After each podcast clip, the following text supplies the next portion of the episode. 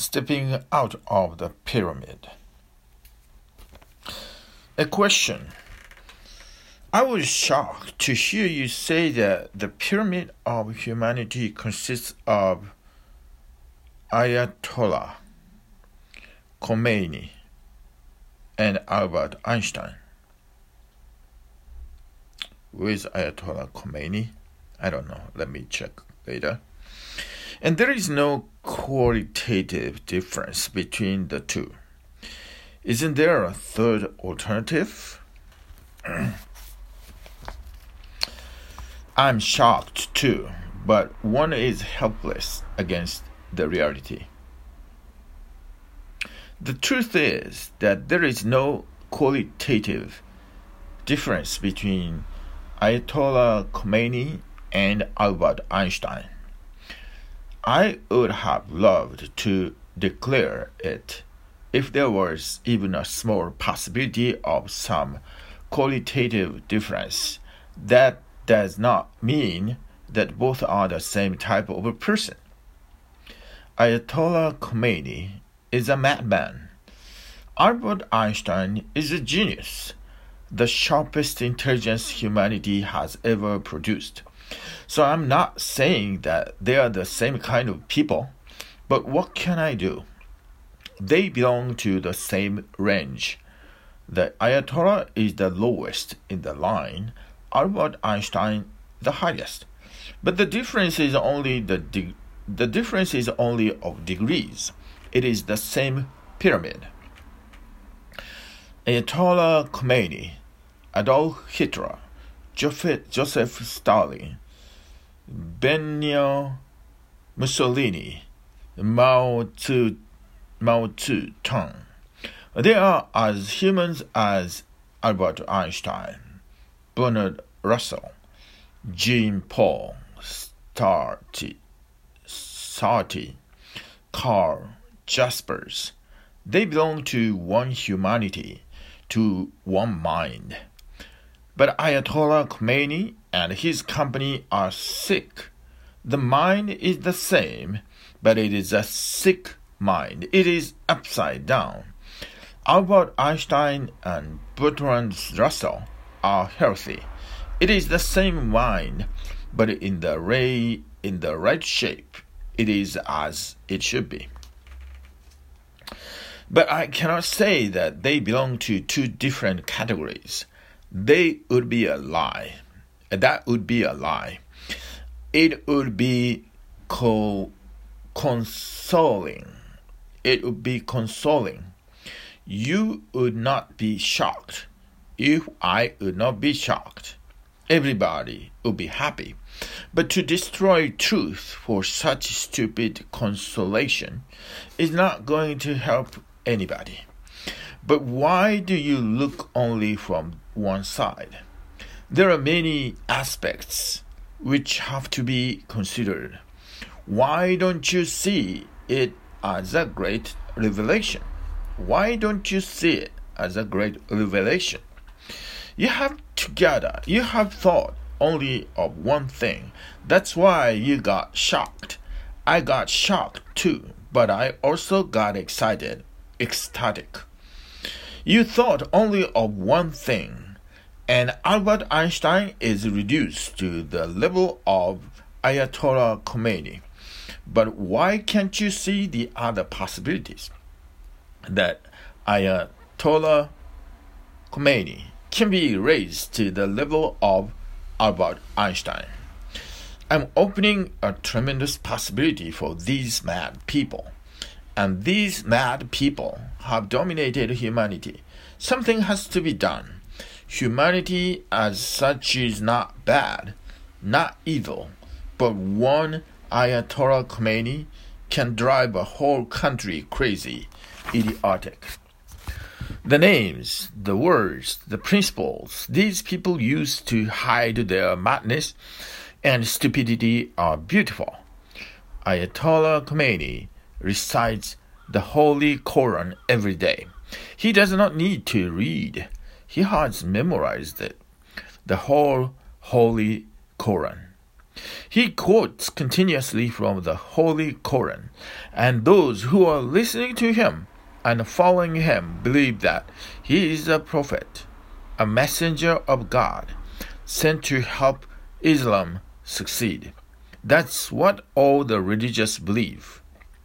If they succeed, only then is there any future for humanity. Otherwise, there is no future. Man is finished, and what he is doing is so barbarous, so ugly, so inhuman. People are being slaughtered continuously, beheaded continuously. People are being beaten to death on the crossroads before thousands of spectators. And all those spectators are rejoicing, these rejoicing because this is the success of Islam. Ayatollah Khomeini says that anything done according to the Islamic principle is right. There is no other way, no other criterion to decide right or wrong. To behead a man is Islamic. If the man is not willing to become a Mohammedan, then it is better be he should die. Living as a non-Mohammedan is worse than dying. Oh, because death may change life. Because death may change his life pattern. Perhaps in his in this body, in this mind, he is incapable of becoming a Mohammedan. So this body and mind have to be destroyed. These are hindrances to his salvation. So, to die by the hands of Islamic soldiers is a glory in itself. You should be proud. You attained a great death.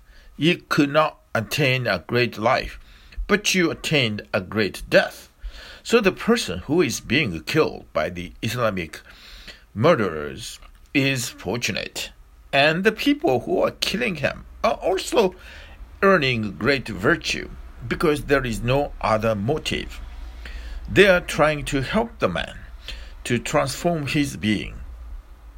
They are making the way to God clear and clean for the person. They are going, they are doing God's work. They will be born as saints in paradise. So both are benefited. How can something be wrong and evil when both parties are immensely benefited, spiritually benefited? Do you see the cunningness of people? But this Ayatollah has the same mind as you have.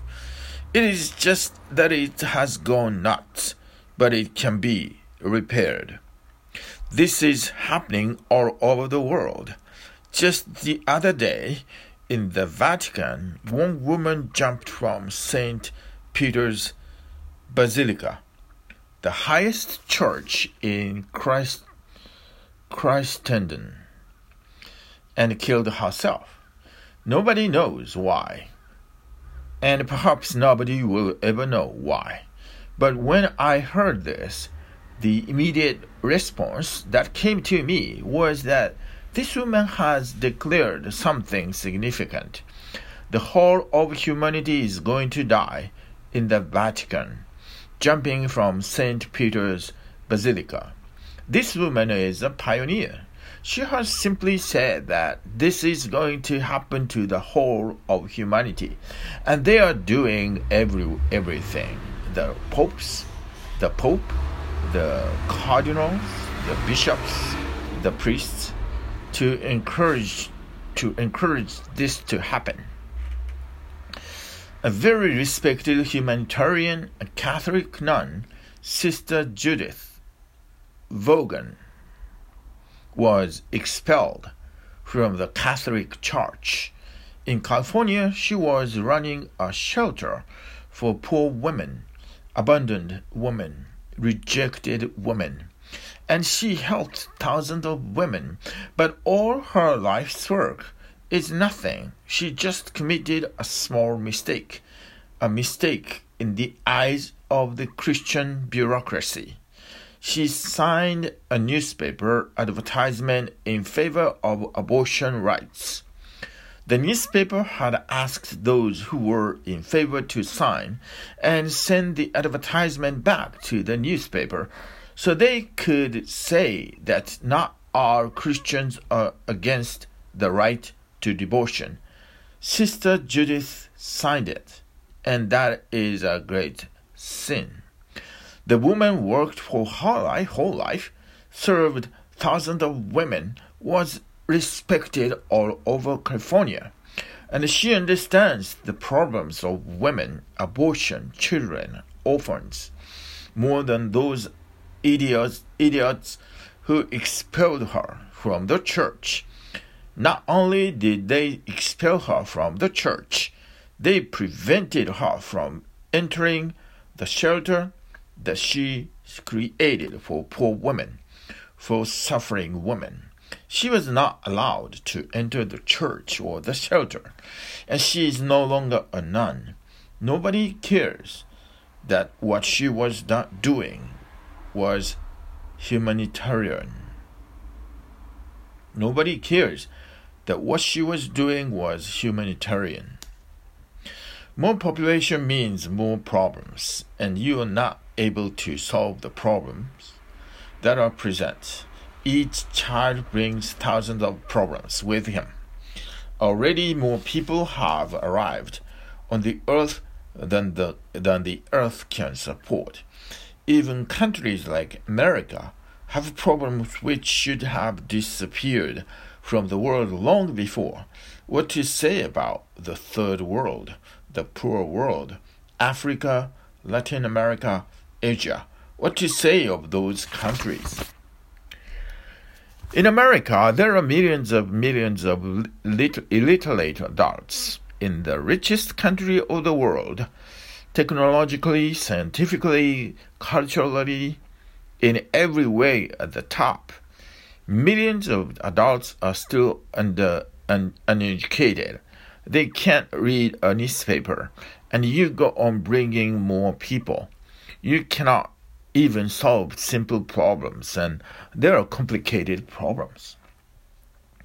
In a gas explosion in Bhopal, thousands of people died. All the women that were pregnant and did not die then started giving birth to children. Thousands of children were coming out of the womb dead or crippled or blind or retarded. A few which were born alive died within six weeks. The physicians and the scientists did not think that the gas was going to affect the fetus so severely, and this was only a small explosion. When your nuclear explosions and atomic explosion atomic explosions start happening, how they are going to affect you in unimaginable. And it will not affect only you, it will affect all the generations that follow you. It will affect the whole future of humanity. Who is creating these problems? The mind. The same mind can solve them. So when I say Ayatollah Khomeini and Albert Einstein belongs to the same line, if you think that Albert Einstein is also like Ayatollah Khomeini, you will get only a shock. But if you also think that Ayatollah Khomeini has the capacity to be an Albert Einstein, then you will be excited like me. But I have talked only about the pyramid of the mind. I have not talked about people who have dropped out of the mind. I have not talked about the meditators. They are qualitatively different from both. A man of meditation is as far away from Ayatollah Khomeini as he is from uh, Albert Einstein, because he is far from because he is far from his mind itself. The pyramid is only of people living in the mind. So don't be depressed. You can jump out of the pyramid. Nobody is forcing you to be in it. It is your decision to be in it or not to be in it. You can become a watcher. You stand outside the pyramid and watch the whole stupid game that goes on. I'm not part of the pyramid. That's why I can talk about the pyramid. Describe it in total detail from all aspects because I'm just a watcher. That's why I can talk about the pyramid, describe it in total detail from all aspects. Because I'm just a watcher, I can move around the pyramid. I can see all its faces. I can see its lowest depth. I can see its highest peak because I'm not in it. If you are in it, then it is impossible for you to watch it in its totality. You have to be outside of it. And there have been such people down the ages. Very few, but that does not make any difference. Even if a single person can escape from the pyramid, that is enough to prove the possibility. And many have escaped from it. Just a little effort on your side, a little alterness, and you can slip out of the mind because the pyramid is not made of something solid. The bricks it is made out of are thoughts. You are surrounded by a wall of thoughts. It is so easy to come out of it. You don't even have to dig a hole in the wall. You don't even have to open a door. You have simply to stand silently and see whether the wall really exists or only appears to. In the East, oh, let me read the, par- the phrase again. Just a little effort on your side, a little alterness, and you can slip out of the mind. Because the pyramid is not made of something solid. The brick is the bricks it is made out of are thoughts. You are surrounded by a wall of thoughts. It is so easy to come out of it. You don't even have to dig a hole in the wall. You don't even have to open a door. You have simply to stand silently and see whether the wall really exists or only appears to. Hmm. I like it again. In the East, they call it a mirage. It only appears real. The closer you come to it, and the better you look at it, the more it starts disappearing. Thoughts are the most insubstantial things in the world. They don't have anything material in them. Your thoughts are just like ghosts. You simply go on living in them, never trying to have an encounter, never turning yourself toward them and st- staring at them. You would be simply surprised that any thought that you stare at simply melts away. It cannot stand your watchfulness. So there is a third alternative you need not be either Ayatollah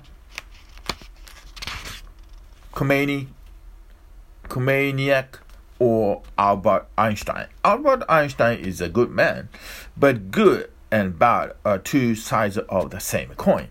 Saint and sinner are two sides of the same coin. Heaven and hell, God and devil, two sides of the same coin. Neither can exist without the other. But there is a third alternative. You need not be either. And that's really to be yourself. To be out of the pyramid of the mind is to enter into the temple of your being. I love this phrase. Temple of your being. The pyramid is for the dead. Actually, the pyramids were made as graves for Egyptian kings and queens. They are graveyards. And when I use the word pyramid for the mind, I use it knowingly. Mind is also a graveyard of dead things, past memories, experiences, shadows, all shadows. But by and by, they become too, they become so thick that they can create that they create a dark curtain around you. If you want to escape from your shadow, what do you think you have to run? If you want to escape from your shadow, what do you think you have to do? Run? The shadow will follow you wherever you go. It will be with you. It will your shadow. It is your shadow, and the shadow is non-exist. A shadow is non-existential. It is a ghost the only way to get rid of it is to turn back and look at it and try to find whether there is any substance in it. There is nothing. It is pure negativity. It is just because you are standing in the way of the sun rays that the sun rays cannot come in, and the absence of sun creates the shadow. Exactly this is the situation about your thoughts because you are not watchful, because you're not silent, because you can't see things clearly without any disturbance, thoughts are substitute for awareness. Unless you become aware, thoughts will continue. The mind is not you, it is somebody else. You are only a watcher. And just a few glimpses of watching will prepare you to get out of the pyramid without any fighting, without any struggle, without any practice. You simply stand up and get out. Hmm. People go on believing in anything that is consolatory. Consolatory. Okay, let me check this word later. Consolatory. People go on believing in anything that is consolatory the ghosts, the gods, the heaven and hell. These are all just consoli- consolations. Consolations. The saints, holy men, sages, all consolations. All consolation. A true man needs guts to get out of all this rotten mess. And the only way to get out of it is to become a witness of your own thought processes. And it is easy. It is the easiest thing in the world. You just have to do it once, but you never try even once. Then you go on thinking it is the most difficult thing. I also used to think that it was a very difficult thing because that's what I had been told by everybody, reading in every book, that it is such a great, difficult phenomenon. It takes lives together for a man to come to the state of no mind. When everybody is saying that, and there is not even a single except, exception, it is very natural that you may start believing it. But I'm a little eccentric. My logic does not follow the ordinary course, it goes zigzag. Once I became aware that everybody says it is difficult, every scripture says it is difficult, the first idea that came to me was that it is possible that nobody has tried. Otherwise, there would be different opinions. Somebody would say it is this difficult. Somebody would say that would say it is more difficult than that. Somebody would say it is less difficult than that. It is impossible to have unanimous support. Unanimous support, unanimous support for its difficulty from all over the world. The only possibility was that nobody had tried. But nobody wants to confess its one's ignorance, then the best course is to agree with the collective consensus that it is difficult, very difficult. It takes lives. I dropped that idea and said it has to happen in this life. Otherwise, I will not let it happen in any life. I will struggle against it, either this life or never, now or never became my fixed approach, and the day I decided, now or never, it happened. Since then, I've been simply amazed how people have been fooled. The simplest thing has been made the most impossible, and the simplest thing opens the door for the third alternative. It takes you out of the pyramid. You are no longer a mind. And then only you do you know who you are. And to know it is to have achieved everything worth achieving. And to know it is to have achieved everything worth achieving. Hmm. Okay. Good. Good.